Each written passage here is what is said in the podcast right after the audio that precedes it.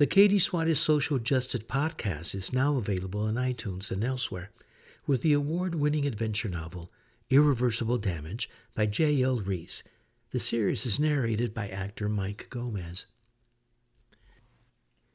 In this first book of a series on contemporary social justice activism, Katie learns that changes affecting her life were instigated by forces and people far removed from her and whose greed for a political and financial gain means more to them than the lives they sacrificed along the way. Irreversible Damage, the Katie Suarez Social Justice Series, a novel by J.L. Reese, narrated by Mike Gomez.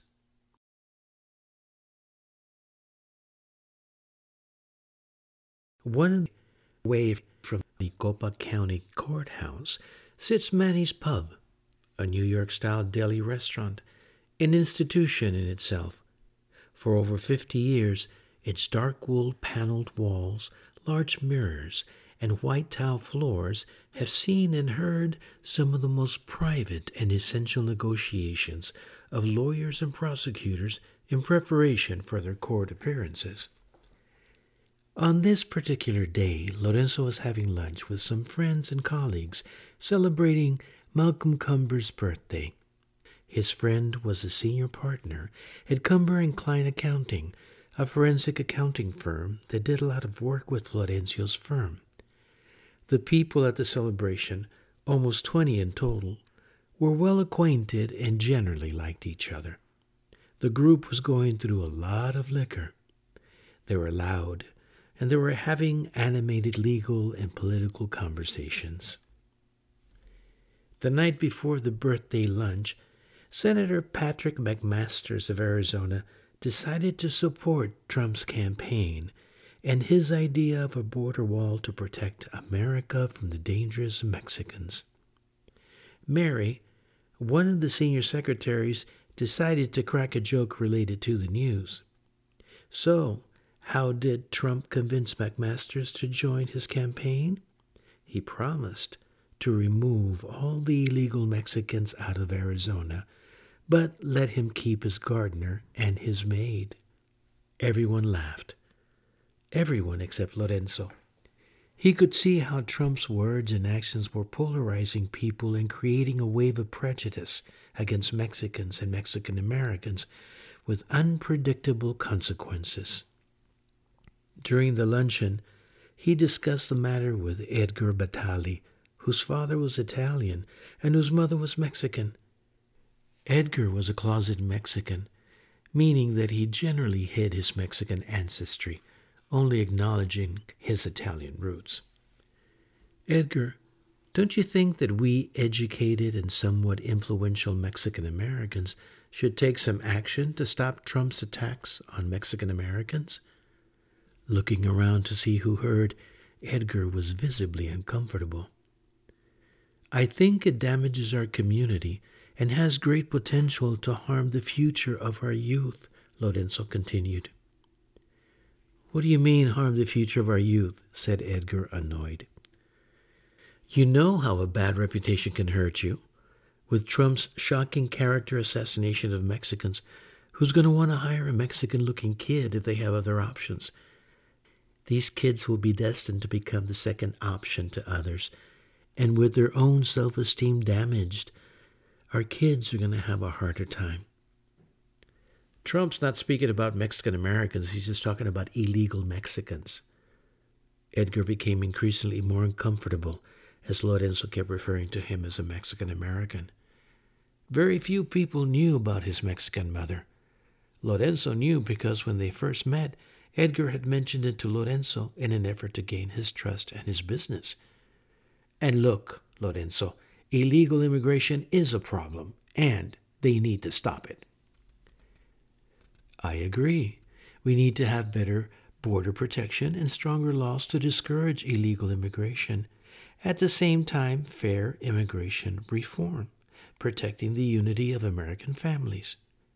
People who have been here for 30 years and made an honest life, paid taxes, and created an American family have to be treated humanely. The American born children of illegal immigrants, they need their parents. If they get deported, those kids' future will be irreversibly damaged. And Lorenzo's eyes welled. The people who will pay for this anti Mexican border wall campaign are the next generation.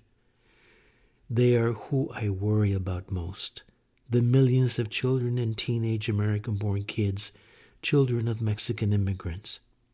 The damage caused when important people on national TV say Mexicans are rapists and criminals, and we have to build a wall to keep them out. How will that hurt their future and their self worth? I get you. You're Mexican and feel more offended, but our kids are no longer Mexican, they're American. They need to forget their Mexican background and assimilate. Do you think that if Trump was to say all Armenians are rapists, Armenian Americans would be happy? Or would they say, it's okay as long as he only means the ones born in Armenia? Lorenzo looked Edgar straight in the eye and said, Edgar, you often talk about your Italian background. Would you or your fellow Italian Americans be happy if Trump said, all Italians are mafia criminals, thugs, and assassins. Wow, Lorenzo, chill out. You're taking this way too personally. Edgar's face got red and his voice became deeper, clearly offended. Maggie Fisher, who was listening to the conversation, chimed in. Edgar, I do see a problem with Trump, Arpaio, and other politicians jumping on the anti Mexican bandwagon. They're creating and encouraging a generation of prejudice and fear against Mexicans. People who have steered away from those prejudicial thoughts and language may now feel more inclined or even permitted to feel and say similar things.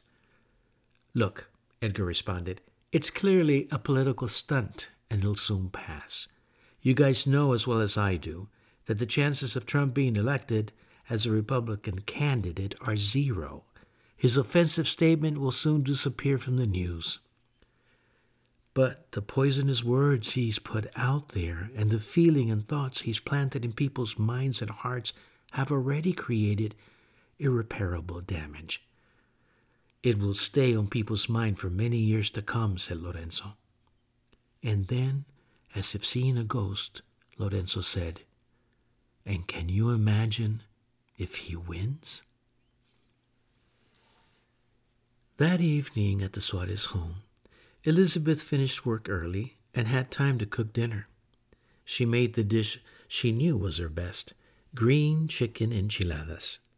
The family was happy to enjoy a home cooked meal for a change. As usual, the dinner conversation started by Lorenzo questioning the kids about their day. Mark was moody and didn't want to chat. He acted like he didn't hear Lorenzo's question and stared at his plate silently, not wanting to be part of the conversation. Lorenzo decided to share his experience at the birthday lunch, mentioning the damaging effects Trump's language was starting to have on people and how the talk of a border wall to keep Mexicans out would hurt young Mexican Americans. Mark had heard his dad complain about this before, and he was annoyed at this conversation. He emulated his mom's indifference about her Mexican roots. He felt American, not Mexican American. Not to be mean, Dad, but you keep repeating that young Mexicans are going to lose their pride. But honestly, what do they have to be proud about? Mexico is just a crappy third world country, and without American money, people there would starve. That is why they come here. The second those words came out of his mouth, Mark realized that he may have insulted his dad and expected a reprimand.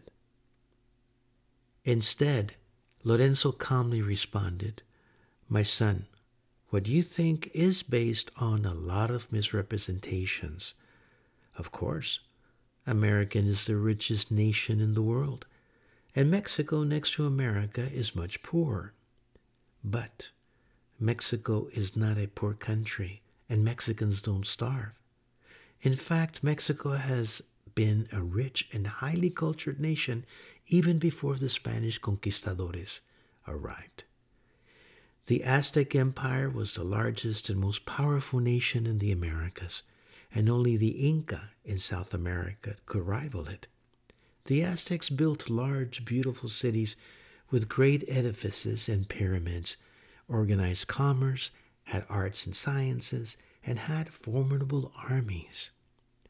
Among the Spanish colonies, Mexico, then called New Spain, was the wealthiest colony on the continent. Today, Mexico is the richest Spanish speaking nation in the hemisphere, and Mexico's economy is among the 15 largest in the world. The media is filled with terrible misrepresentations about Mexico. Really? Mark responded sarcastically. Are you exaggerating again, Dad? Mark did not believe what his dad said. Most importantly, there is a lot for Mexicans in America to be proud of, said Lorenzo, because the Mexican culture has influenced American culture deeper than people understand. Americans have pride and brag about their cowboy culture. But the boots, hats, colorful shirts, corrido style country music, and the rodeos are directly inherited and a copy of the Mexican vaquero culture. And the Mexican food some of the best food in the world influences American cuisine every day.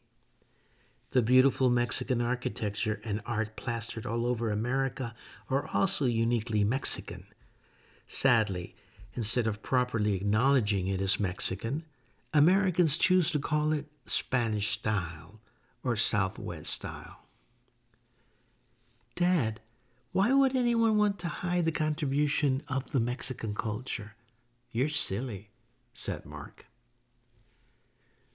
You may not know this, but there's a historical reason why there was an effort to minimize the contribution of the Mexican culture in America and damage his reputation, and it's part of a dark, almost forgotten part of American history.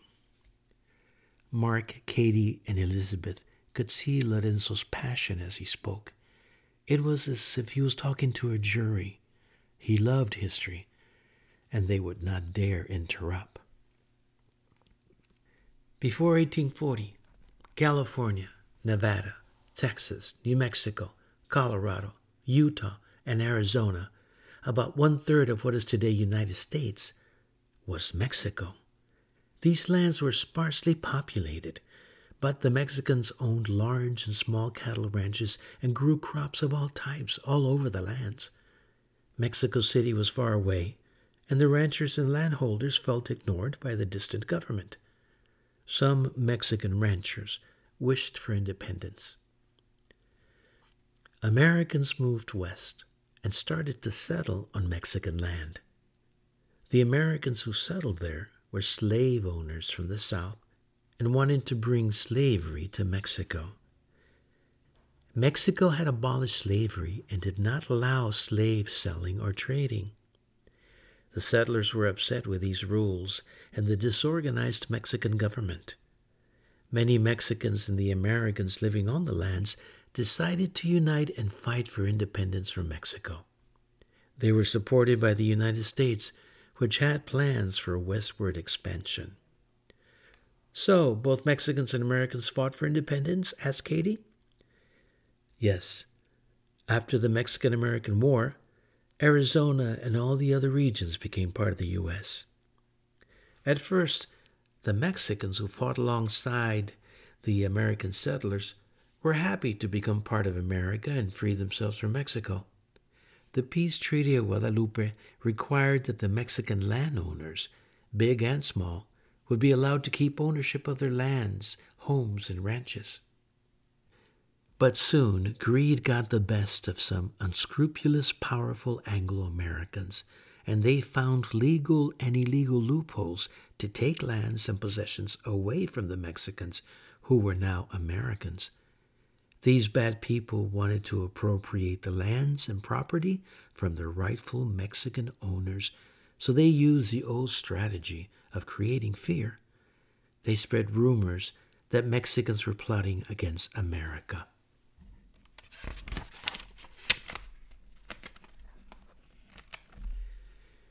This incited suspicion and hatred towards Mexicans. They were successful in manipulating the American opinion by way of scare tactics and natural human prejudice to reach their goals. Elizabeth had never heard this part of history told this way and rolled her eyes. Really? Lorenzo nodded his head. These actions were carefully orchestrated to manipulate the American people's minds by a few powerful perpetrators looking to benefit from these atrocities. In the end, the Americans who conquered the Mexican lands did what the Spaniards had done to the Mexicans 300 years earlier, although with less brutality. Katie listened in rapt attention as she loved history like her dad. What did the Spaniards do to subjugate Mexico? Lorenzo was happy to see Katie was listening and wanted his daughter to understand how history explains the present and many times the future. Honey, the Spaniards were brutal conquerors. When they first arrived in Mexico, they recorded in their diaries how the Aztecs were highly civilized and had a well organized government, education system, and were even more advanced than Europeans in some areas of science. They also found that they had a pagan religion which encouraged human sacrifice.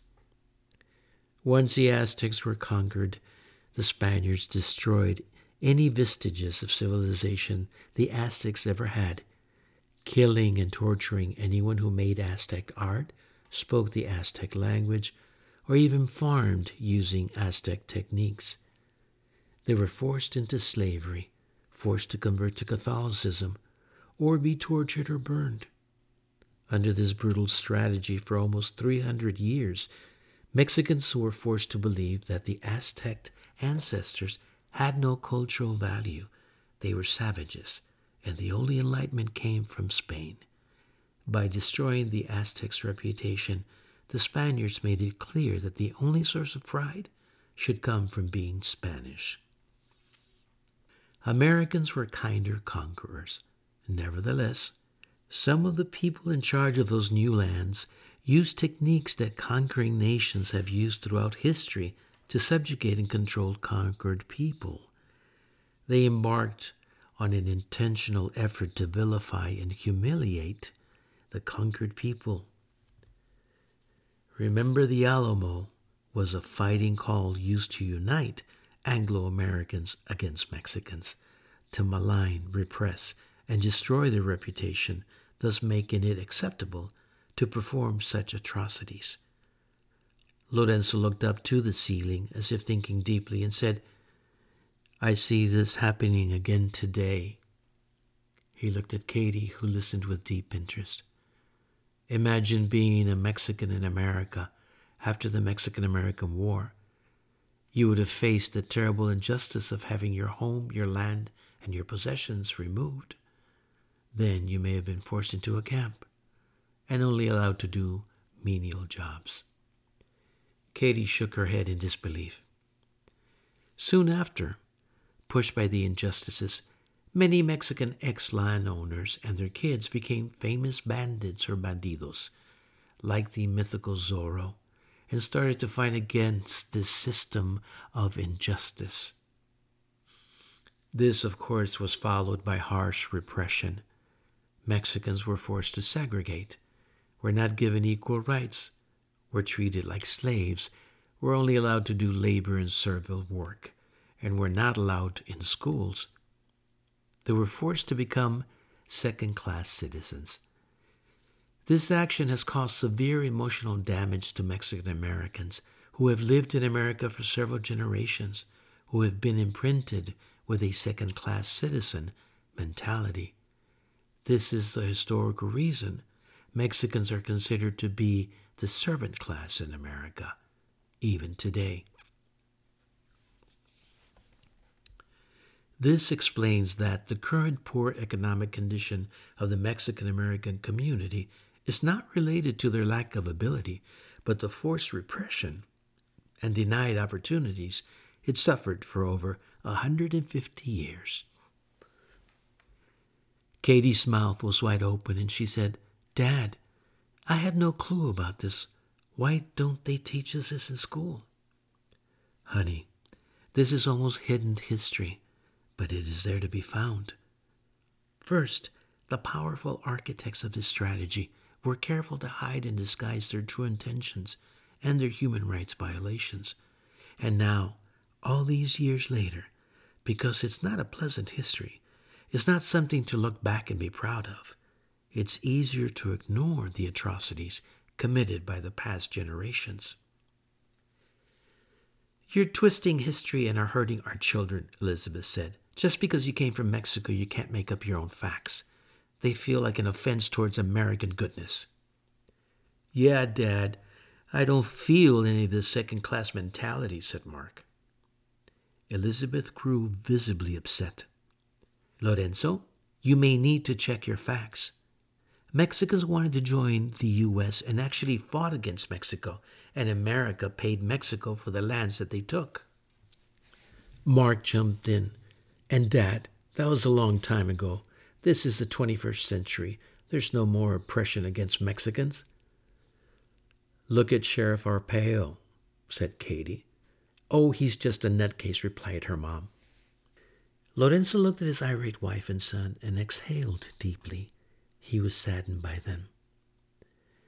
Well, this is the problem. I see a new wave of oppression against Mexicans, just like the 1840s, when Mexicans joined America and had no clue what was to be of them. Today, things could change very quickly. Lorenzo had no clue how prophetic his words would be.